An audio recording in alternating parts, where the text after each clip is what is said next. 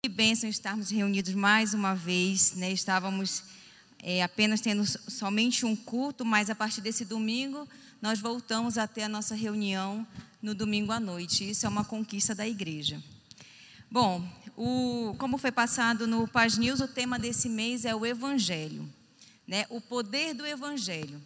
E o tema da minha mensagem é a boa notícia. De manhã eu falava o porquê que eu havia escolhido esse tema. Eu não sei se você, provavelmente vocês acompanharam o que, aconteceu na minha família durante esses dias. Né? Foram duas semanas bastante difíceis para nós como família. Né? Nós perdemos, no domingo passado, eu perdi um primo, que ele era um irmão para mim. E por essa razão eu escolhi esse tema. Porque para nós que temos Jesus, nós cremos que a morte ela não é um fim. E a boa notícia do evangelho é justamente isso. É uma sal, é a salvação. É uma vida eterna. O Senhor não nos criou simplesmente para nascermos, né, crescermos, multiplicarmos e morrermos, muito pelo contrário. O Senhor ele tem um propósito na nossa vida, enquanto aqui na terra. E o propósito maior do Senhor é a salvação. É um dia todos, todos nós estarmos com Ele no céu. Hoje o meu primo Geis se encontra no céu. Amém? Vamos aplaudir a Jesus pela vida do meu primo.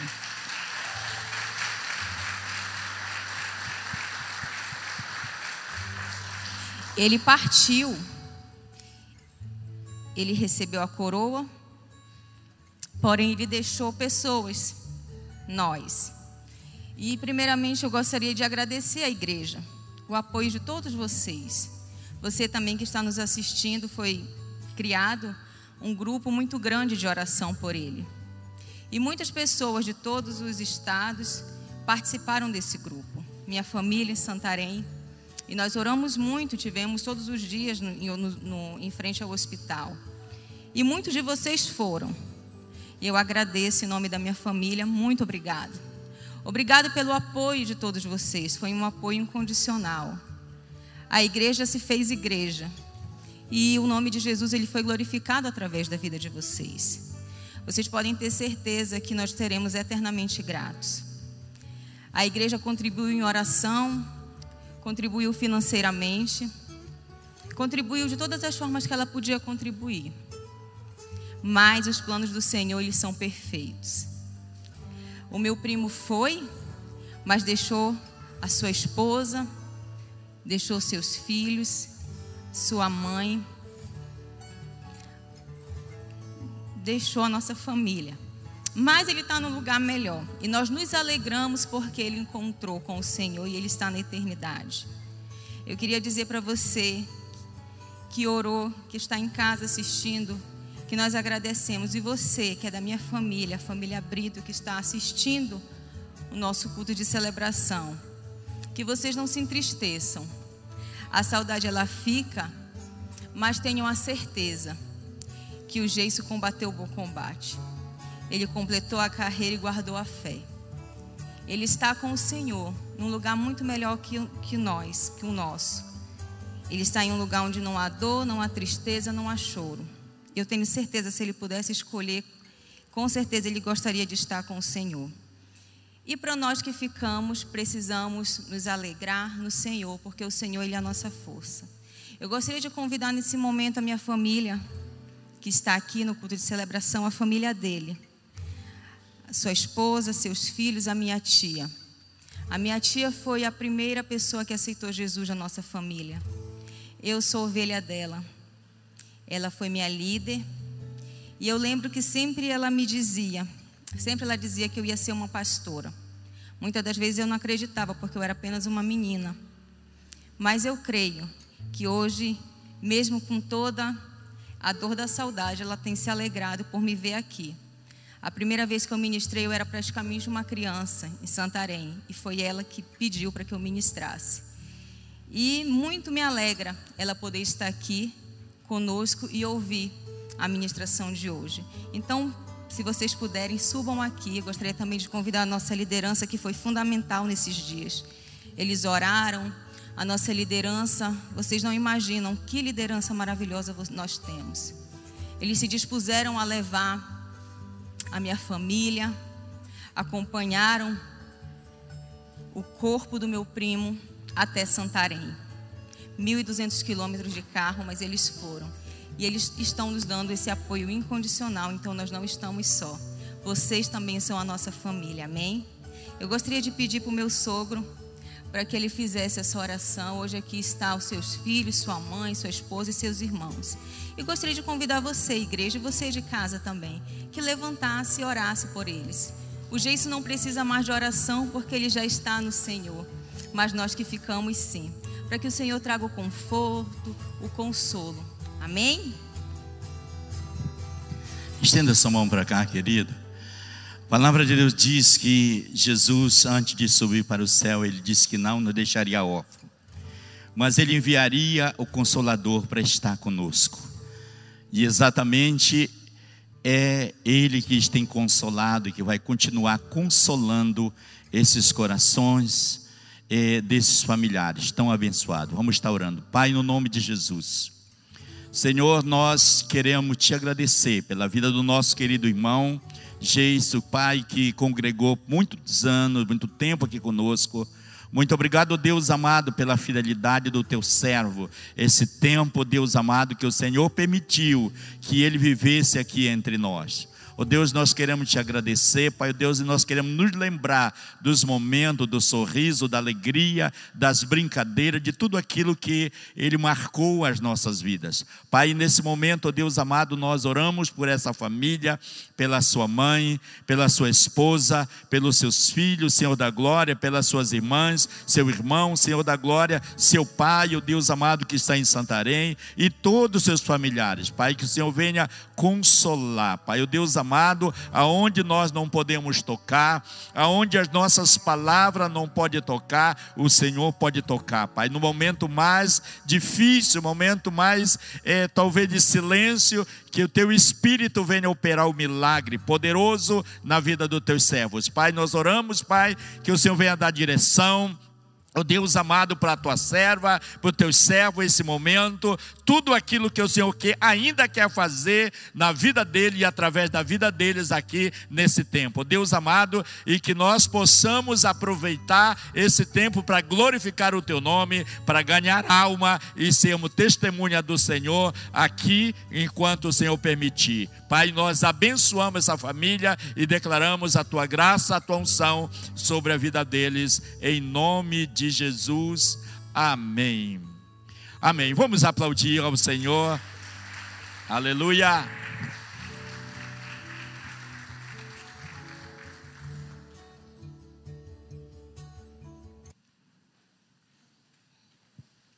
Amém. E amanhã vai estar, nós vamos estar fazendo uma rifa para ajudar em algumas coisas que ficaram. E se você puder, nos procure no final do culto, se você puder contribuir comprando. O sorteio vai acontecer amanhã às 8 horas, às 20 horas, amém?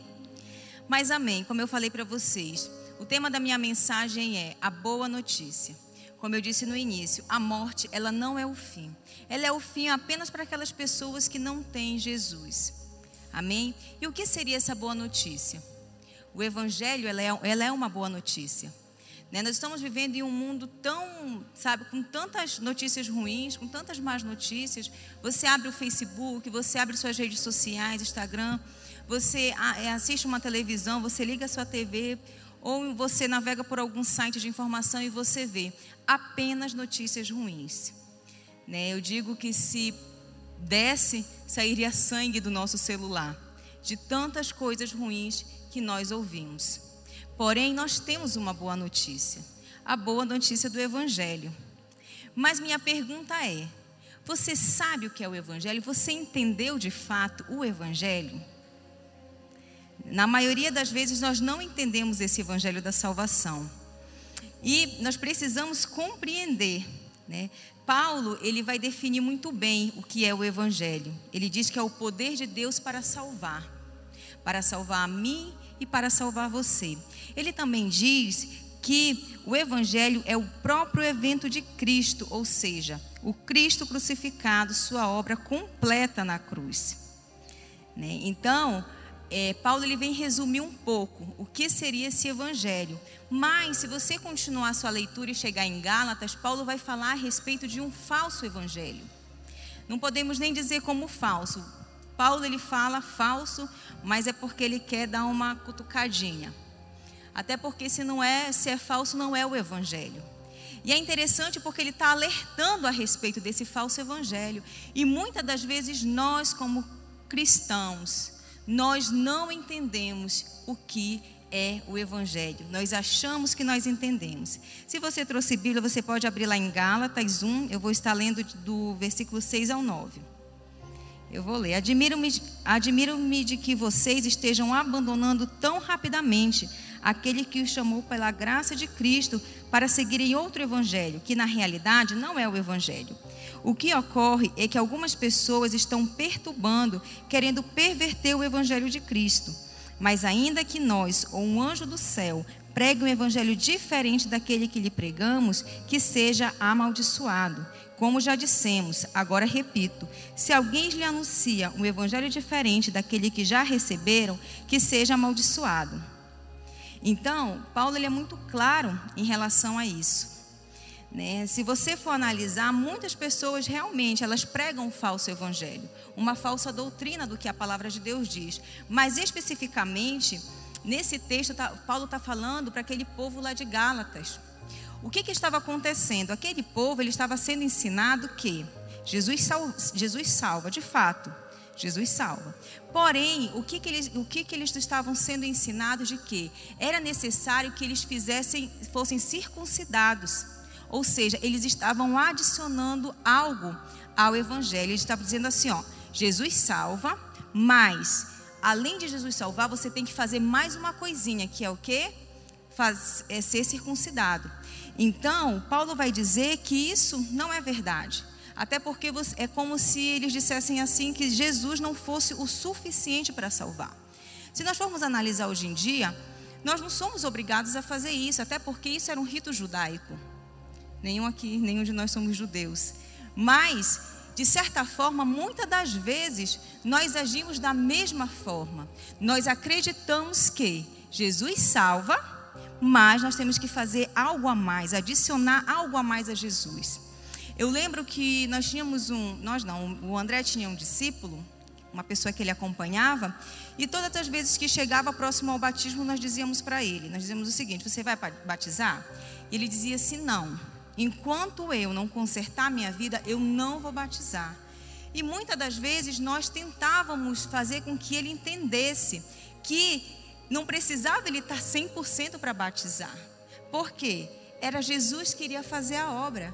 Porque eu nem você somos bons o suficientes para consertar a nossa vida. É como se ele dissesse assim: ó, eu quero Jesus, mas eu não acredito no poder dele. Sou eu que tenho que fazer e depois eu batizo. Então é mais ou menos isso que Paulo ele está tentando explicar para aquele povo. E muitas das vezes é isso que acontece conosco. Nós não entendemos de fato o que é o Evangelho, o Evangelho da graça. Interessante se eu fosse perguntar agora para vocês. Não precisa responder e muito menos levantar a mão. Mas se eu perguntasse agora para vocês, se você morresse hoje, ou se Jesus voltasse hoje, você iria para o céu ou para o inferno? Pense comigo. E se você, e depois dessa pergunta eu fizesse outra, mas por quê? A maioria de vocês iria dizer o seguinte, ó, como eu já ouvi, Marcela, eu iria, se Jesus voltasse hoje, se eu morresse hoje, eu não iria para o céu. Mas por quê? Ah, porque eu não estou indo nos cultos, porque eu não estou lendo a Bíblia, eu não estou sendo fiel. E se eu perguntasse para um outro grupo, e você? Ah, eu acho que eu iria para o céu, mas por quê? Ah, porque eu não estou deixando de dizimar, eu não estou prostituindo, eu não estou adulterando, eu não estou pecando, né? Então, Olha só como é que nós associamos esse verdadeiro evangelho. E Jesus ele vem justamente para explicar o que, que é o que é de fato esse evangelho. É, tem uma parábola que nós vamos agora ler que vai falar muito a respeito disso. É a parábola do filho pródigo. Está lá em Lucas 15, a partir do versículo 11. é interessante, essa é uma das maiores parábolas. É uma das maiores, se não a maior parábola, a mais completa e a mais complexa. Mas você precisa entender que antes de Jesus ele explicar e ler e contar essa parábola, existiam dois grupos de ouvintes para quem Jesus contava a parábola. O primeiro grupo de ouvintes eram os pecadores que estavam ali ouvindo Jesus. E o segundo grupo de ouvintes eram os religiosos, os escribas, aqueles que é, aqueles que obedeciam à lei e que estudavam a lei. Então existiam dois grupos de pessoas ouvindo aquela, aquela parábola. E Jesus começa contando a parábola. Jesus continuou. Certo homem tinha dois filhos. O mais moço dele disse ao pai: Pai, quero que o Senhor me dê a parte dos bens que me cabe. E o pai repartiu os bens entre eles. Passado não muitos dias, o filho mais moço, ajuntando tudo que era seu, partiu para uma terra distante. E lá desperdiçou todos os seus bens, vivendo de forma desenfreada. Depois de ter consumido tudo, sobreveio àquele país uma grande fome e ele começou a passar necessidade. Então foi pedir trabalho a um dos cidadãos daquela terra, e este mandou para os seus campos a fim de cuidar dos porcos. Ali, ele desejava alimentar-se das alfarrobas que os porcos comiam, mas ninguém lhe dava nada. Então, caindo em si, disse: Quantos trabalhadores de meu pai têm pão com fartura, e eu aqui estou morrendo de fome. Vou me arrumar, voltar para o meu pai e dizer: Pai, pequei contra Deus e diante do Senhor. Já não sou digno de ser chamado de seu filho. Trate-me como um dos seus trabalhadores. E arrumando-se foi para o seu pai. Vinha ainda ele longe quando seu pai o avistou, e compadecido dele correndo o abraçou e o beijou. E o, filho, e o filho disse: Pai, pequei contra o céu e diante do Senhor, já não sou digno de ser chamado de seu filho. O pai, porém, disse aos servos: Tragam depressa melhor roupa e vistam nele. Ponham um anel no dedo dele, sandália nos pés.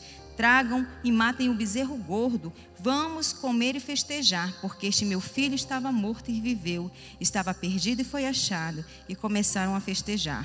Ora, o filho mais velho estava no campo. Quando voltava, ao aproximar-se da casa, ouviu a música e as danças. Chamou um dos empregados e perguntou o que era aquilo. E ele informou: o seu irmão voltou, e por tê-lo recuperado com saúde, o seu pai mandou matar um bezerro gordo. O filho mais velho se indignou e não queria entrar. Saindo, porém, o pai procurava convencê-lo a entrar. Mas ele respondeu ao seu pai: Faz tantos anos que sirvo o Senhor e nunca transgredi um, um, mandamento seu. Mas o Senhor nunca me deu um cabrito sequer para uma festa com os meus amigos. Mas quando veio esse seu filho, que sumiu com os bens do Senhor, gastando tudo com prostitutas, o Senhor mandou matar um bezerro gordo para ele. Então o pai respondeu: Meu filho, você está sempre comigo, tudo que eu tenho é seu. Mas era preciso festejar e alegrar-se porque este seu irmão estava morto e reviveu, estava perdido e foi achado. Amém? Queridos, essa parábola, Jesus ele simplesmente queria redefinir alguns conceitos. O primeiro conceito que Jesus queria redefinir era sobre pecado. Como eu falei para vocês, tinham dois grupos. O filho mais moço representava o grupo de pecadores e o filho mais velho representava o grupo dos dos religiosos, dos estudiosos da lei. Naquela época, naquela época para aquelas pessoas, pecado era não transgredir nenhuma lei. Eram exatamente 613 leis e eles obedeciam uma após a outra. Para eles o pecado era justamente isso. Porém, quando Jesus ele começa a contar essa parábola, começa a dar um nó na cabeça, principalmente daqueles religiosos. Por quê? Tudo bem, verdade, o filho mais novo estava pecando? Estava, estava longe do pai. Naquela época, para um filho pedir uma herança de um pai, ele queria, ele estava dizendo o seguinte para o seu pai: Olha, pai, é o seguinte, eu quero que você morra, mas você não morre, está demorando demais. Então faz assim, já que você não morre, mas para mim eu vou viver como se você tivesse morrido. Me dá a minha parte. E aquele filho ele sai. Ele vai, ele gasta todo o dinheiro do pai, desonra o pai de todas as formas, de todas as maneiras possíveis. Mas existe um filho que ficou ali né? Mas ao contar a parábola, ele, Jesus começa a dar a entender que aquele filho mais velho, velho também está em pecado. Por quê? Porque a Bíblia fala que o que faz separação entre homem e Deus é o pecado. E, e é muito nítido que aquele filho ele não tinha nenhuma conexão com o pai. Ele vivia ali, ele obedecia a todas as leis, porém ele não conseguia usufruir dos bens do, do pai. Ele não tinha conexão. Então, mesmo que ele, ele obedecia a todas as leis, por que ele obedecia? Porque quando ele diz, pai, eu obedeci todas as suas leis, eu obedeci tudo, e nem por isso você nunca fez isso por mim. E o pai, ele não rebate, ele não diz assim: ah, meu filho, não, tá, que tu não, tu transgrediu sim, ó, lembra naquele dia? Não, o pai fica calado, porque ele está dizendo, é verdade, meu filho, você nunca transgrediu. Mas Jesus queria justamente isso, trazer trazer para aqueles estudiosos da lei, juntamente com os pecadores, que pecado não era simplesmente você não transgredir nenhuma lei. Não quer dizer que porque eu não estou transgredindo nenhuma lei que eu não estou pecando. E ele começa a dizer a respeito disso. E Jesus diz, e, e de acordo com essa parábola, Jesus começa a definir o que é pecado. E Jesus diz que pecado é não amar o Pai acima de todas as coisas. Amém? Pecado, anote isso no seu coração, na sua mente. Pecado é não amar o Pai de todo o coração. Amar o Pai de todas as coisas. Pecado não diz respeito somente ao comportamento, mas diz respeito ao coração. A Bíblia fala que nós devemos amar o Senhor acima de tudo, de toda a nossa força, de nosso, todo o nosso entendimento. E aquele filho, ele não amava o pai. Sabe por que ele não amava? Porque quando você ama alguém, você se entristece com a tristeza dele. Hoje meu coração está partido uma semana que eu fiquei muito triste. Chorei, deixei de comer. Mas por quê? Por causa, por, era por causa só do meu primo? Não, porque ele está no Senhor. Mas quando eu olhava para os filhos, para minha prima, que eu amo como uma irmã, a minha tia, e eu via a tristeza da saudade, aquilo me entristecia. Isso é amor. E quando você vê também alguém que você ama se alegrando, você se alegra também. Né? De manhã eu dei o exemplo do meu esposo. Meu esposo ele faz jiu-jitsu. E eu lembro que esse ano, ou ano passado, foi esse ano, eu acho, ele recebeu mais uma graduação na faixa preta dele. Eu não gosto de jiu-jitsu, eu nem luto isso daí. Mas eu me alegrei com ele. Eu me arrumei, arrumei meu filho, nós fomos, eu tirei foto, eu postei no Instagram, eu homenageei. Por quê? Porque eu amo.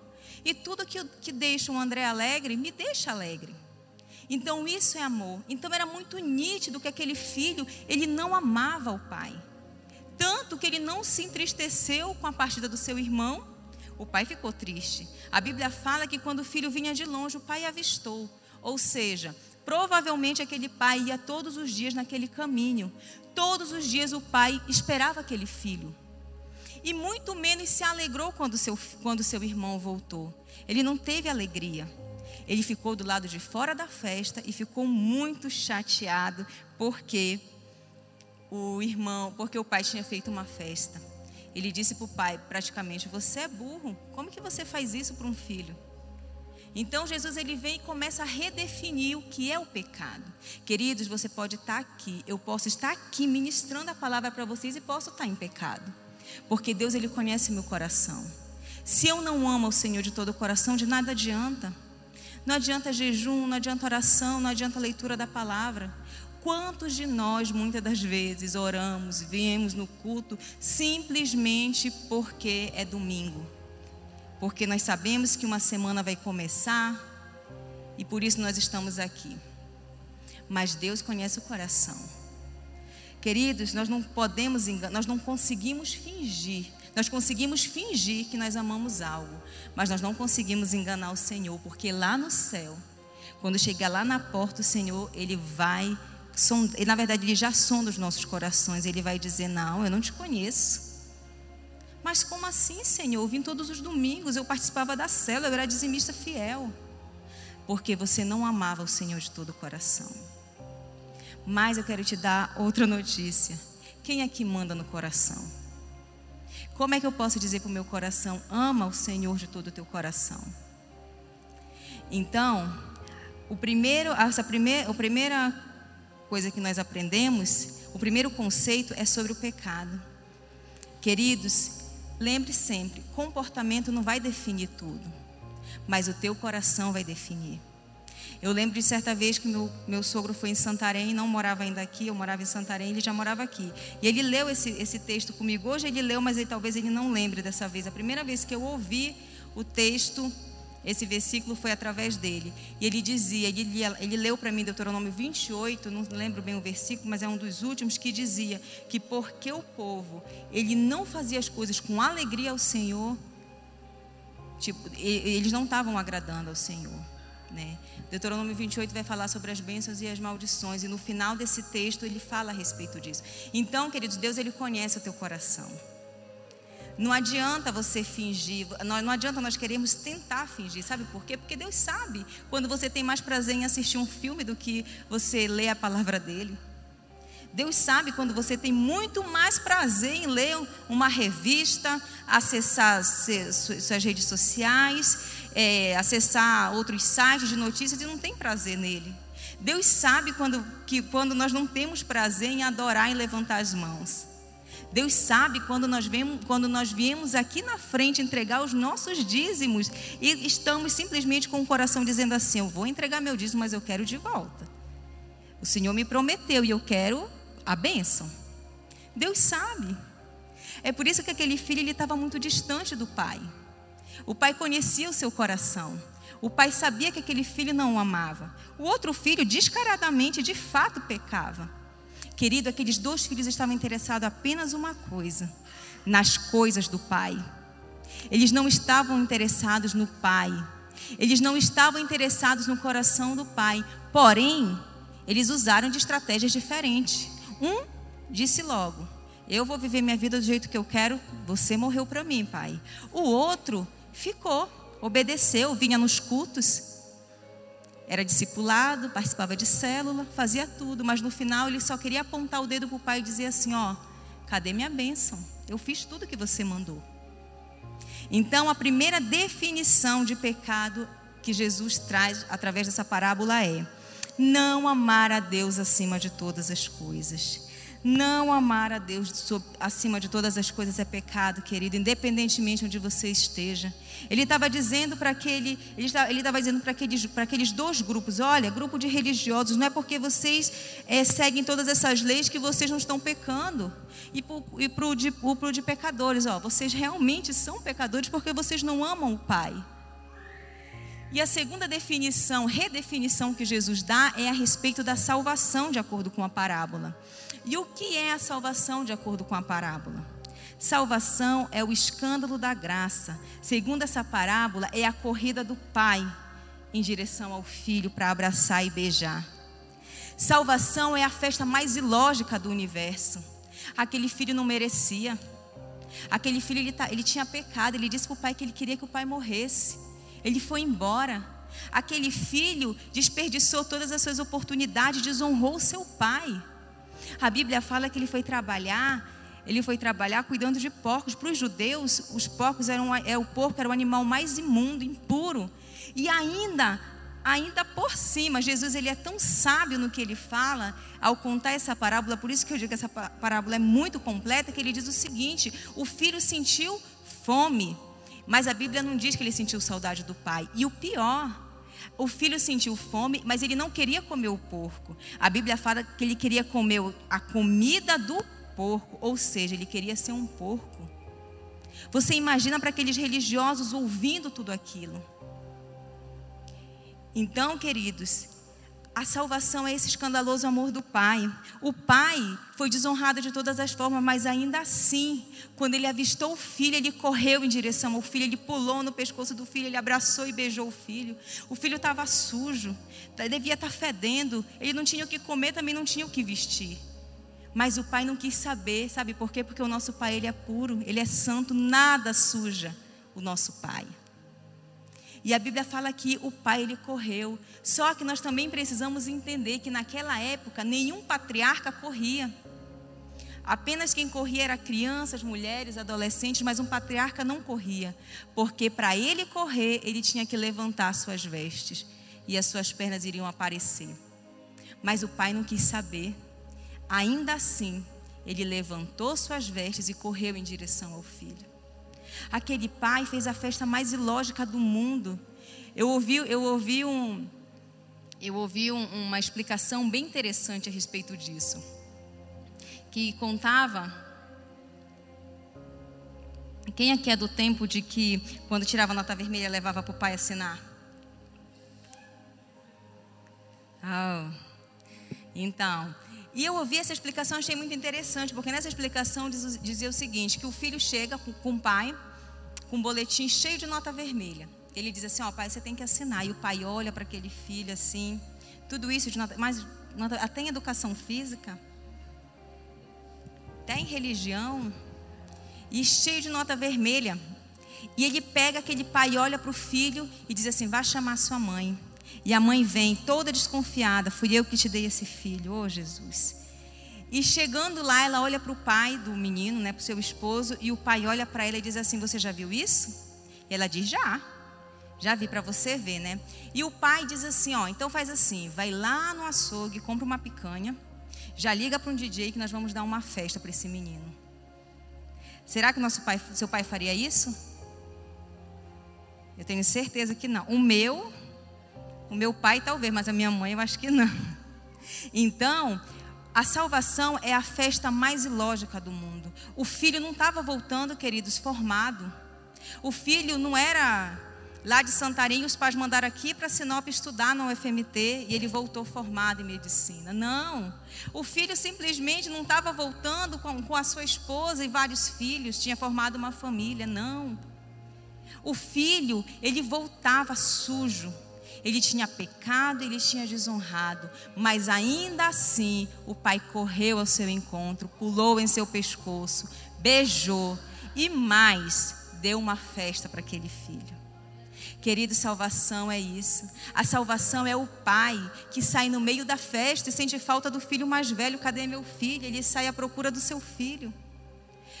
Salvação é o pai saindo da festa por mim e por você. Amém? Salvação é isso, é esse escandaloso amor do pai.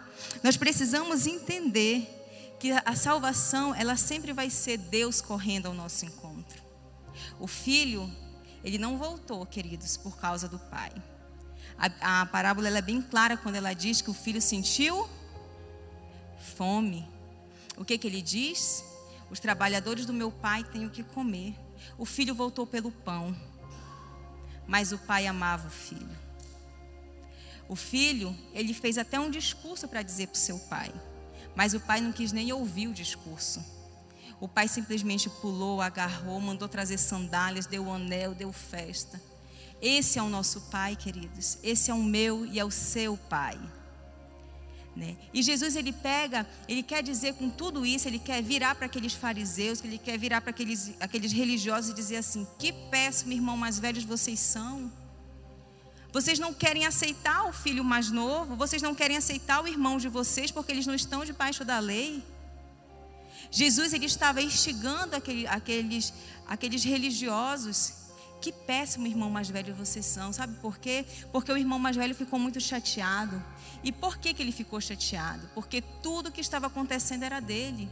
O animal morto para a festa era dele, a herança era dele, o anel no dedo do irmão era dele, a capa, a sandália, o vinho que eles estavam tomando era dele. E ele não conseguiu se alegrar com o pai. Ele simplesmente se entristeceu e pensou: tá aí, ó, todas as minhas coisas sendo desperdiçadas.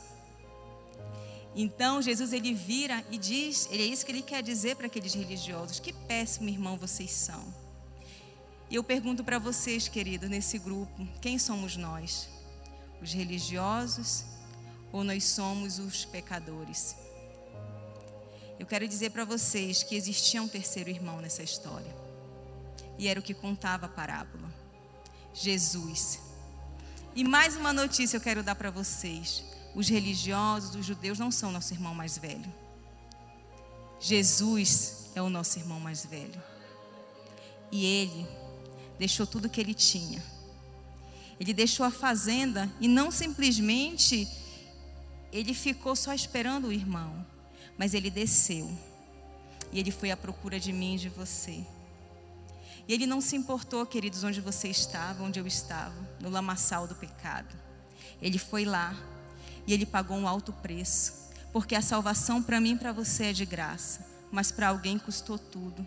Custou para Jesus, nosso irmão mais velho, a vida. Ele deu a vida dele para que hoje nós pudéssemos ter a salvação. Porque aquele filho mais velho, ele amava o pai, ele não aguentava ver a, tristeza, a, a angústia do coração do pai com saudade de mim, saudade de você. Aquele filho mais velho, ele não conseguia, e ele disse: Eu vou atrás dos meus irmãos. E ele veio. Ele veio por mim e ele veio por você. Ele não quis saber onde você estava. Ele era o único herdeiro daquele pai. E ele disse: Eu vou dividir com os meus irmãos e nos tornou co-herdeiros com Ele. Queridos, a graça ela é de graça para você e para mim, mas para Jesus custou tudo. E é por isso que nós amamos o nosso irmão mais velho. Nós amamos a Jesus, é por isso que o nome dele está acima de todos os nomes. E ele merece toda a honra, ele merece toda a glória, porque ele veio, ele saiu da fazenda e foi lá onde nós estávamos, na prostituição, no pecado, no lamaçal comendo, desejando ser um porco, querendo, desejando a comida daqueles animais. Ele não quis saber se você estava sujo ou não, mas ele disse: Pai, eu vou. Eu vou dar a minha vida pelos meus irmãos, porque eu sei que isso vai te fazer feliz. E ele morreu, e ele ressuscitou por nós. E hoje nós recebemos a salvação por meio dele. E o Pai se alegra muito. Eu quero te dizer, queridos, que não importa o, que, o seu passado, não importa o que você fez, se você é o religioso, se você é o pecado, se você é o pecador, não importa. Não importa o que você fez. O Pai, não, não importa se você veio aqui hoje por, por causa de pão. Não importa se você veio aqui hoje porque simplesmente você não tinha nada para fazer, ou porque você está precisando de uma cura, ou se você está precisando de uma bênção. Não importa até você que está em casa, se você ligou porque você não quer sentir a consciência pesada de estar tá passando um culto de celebração e estar tá assistindo um filme. Não importa pelo que você veio, eu quero te dizer que eu sei porque o Pai veio aqui. Porque Ele quer correr ao teu encontro, pular no teu pescoço e te dar um beijo e dar uma festa para você, porque Ele te ama, Ele é apaixonado por você, amém? Esse é o nosso Pai. É difícil de entender, mas esse é o Evangelho da Graça, queridos. Não custa. Jesus pagou um preço, Jesus trocou de lugar comigo e com você. E quando o Pai nos olha, Ele nos olha pela lente de Jesus, Ele nos olha, Ele nos olha através de Jesus, como santos, como justificados. Sabe, o meu filho pagou um preço para que eu e você estivesse aqui. É assim que, que, que o Pai pensa e olha cada um de nós. Amém?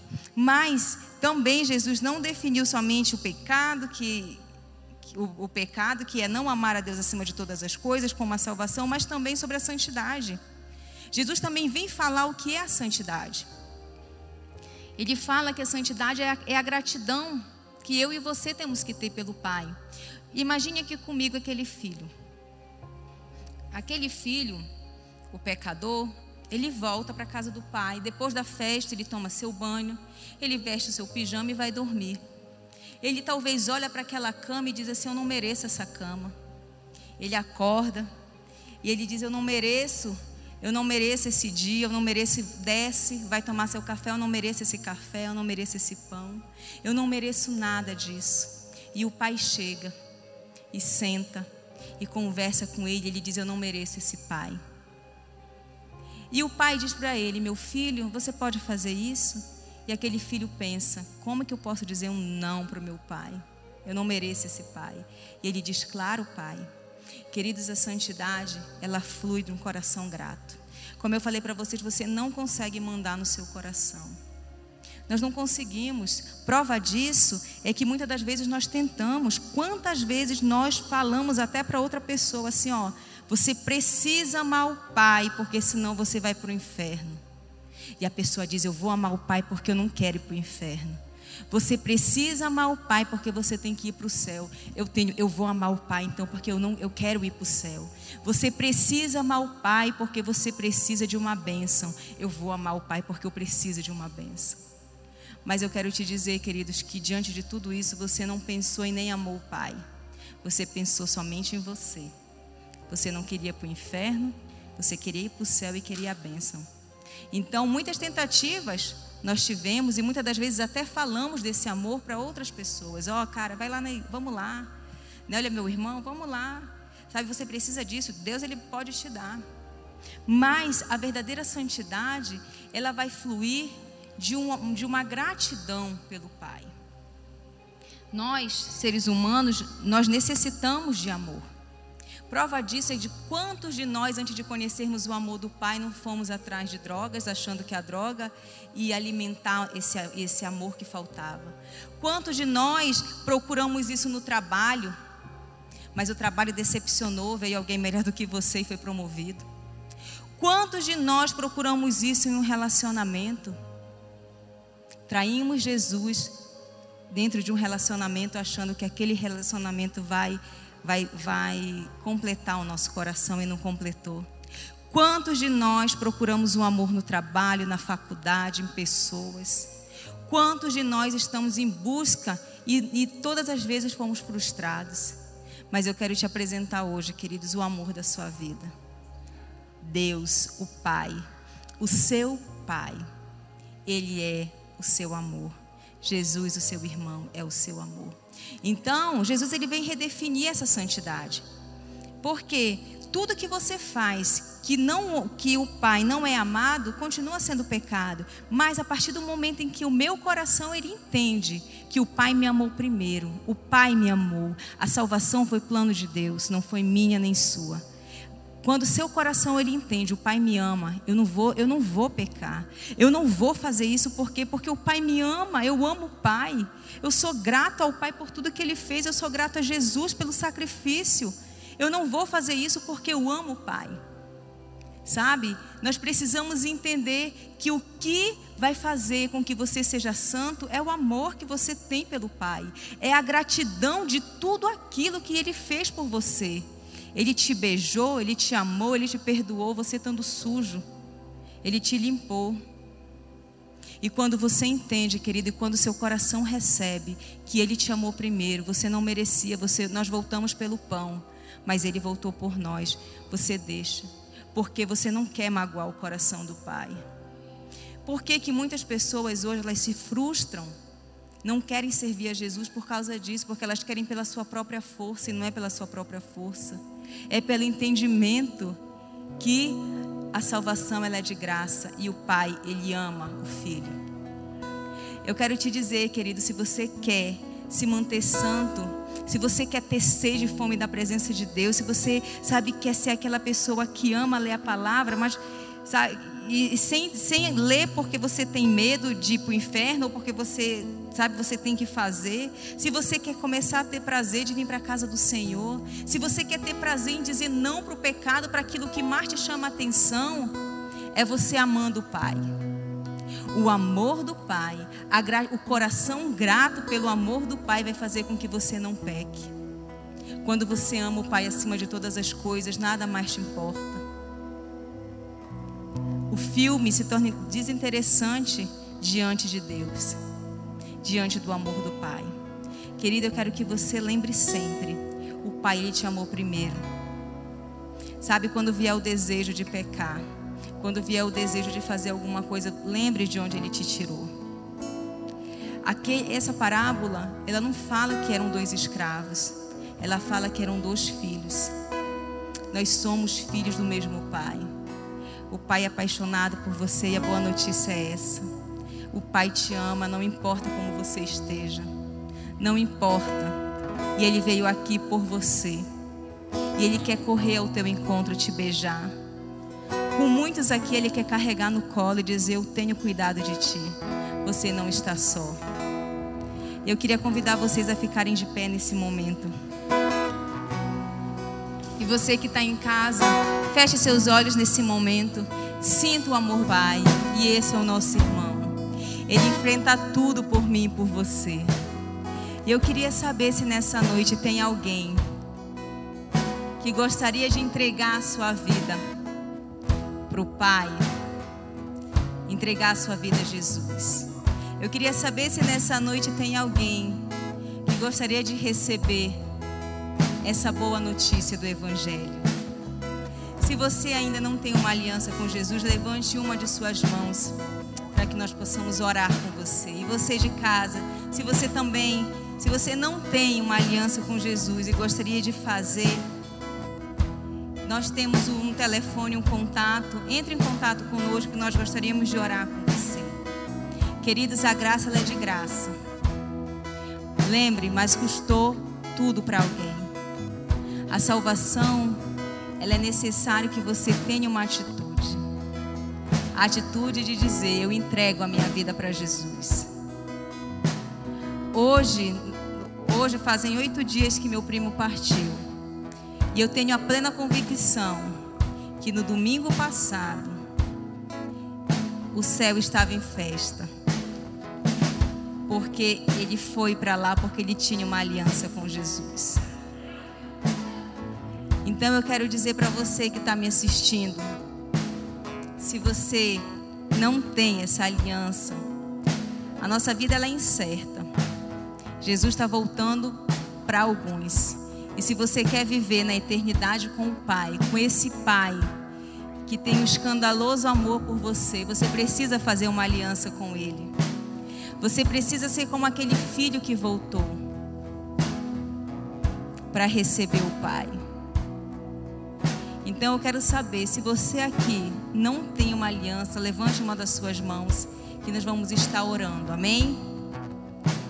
E, e se você já tem, vamos orar do mesmo jeito, para nós finalizarmos esse culto de celebração. Que culto abençoado, queridos. Lembre, lembre sempre, todos os dias, quando você acordar, nunca esqueça do amor do Pai. Ele é com você. Amém? Terça-feira nós temos o nosso Tadel, esperamos você. Venha para o Tadel por amor ao Pai. Amém. Vamos aplaudir o Senhor pela nossa irmã mais nova.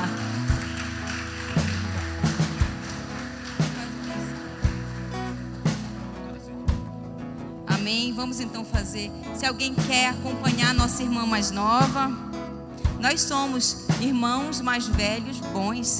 Não somos o péssimo irmão, somos bons irmãos. Então vamos orar. Vou pedir para a pastora Cídia fazer a oração com a irmã. Qual é o nome da irmã? Cláudia. E você que está em casa também aproveite para repetir essa oração. Lembre, se com a tua boca você confessar Jesus, ele vai também te confessar. Não queira, gente, ninguém entra no céu se não confessar Jesus.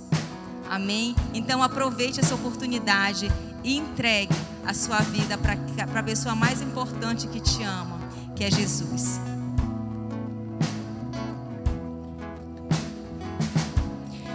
Pai, eu entrego a Cláudia nas suas mãos agora, Pai. Espírito Santo de Deus, toma ela nas suas mãos agora. Em nome de Jesus. A nossa irmã mais nova, Pai, nessa hora, está dizendo a Ti: Eu quero o Senhor. Eu quero o Senhor como meu Salvador. Obrigada, Espírito Santo, por essa vida. Muito obrigada, meu Deus. Deus. Toma a Cláudia nas suas mãos agora, em nome de Jesus e em nome de Jesus. Cláudia, é o seguinte. Agora, hoje, a partir de hoje, você entendeu? Quando as pessoas te encontrarem e perguntar, você é crente? Eu sei que você já é crente, né? Você vai falar, sim, agora eu sou crente da Igreja da Paz. Amém? E outra coisa, outra coisa muito importante. A partir de hoje, você recebeu muitos e muitos irmãos. Então, a partir de hoje, você tem uma família enorme que está aqui para te abraçar, para te servir. Você entendeu? Olha para trás para você ver essa família que está aí.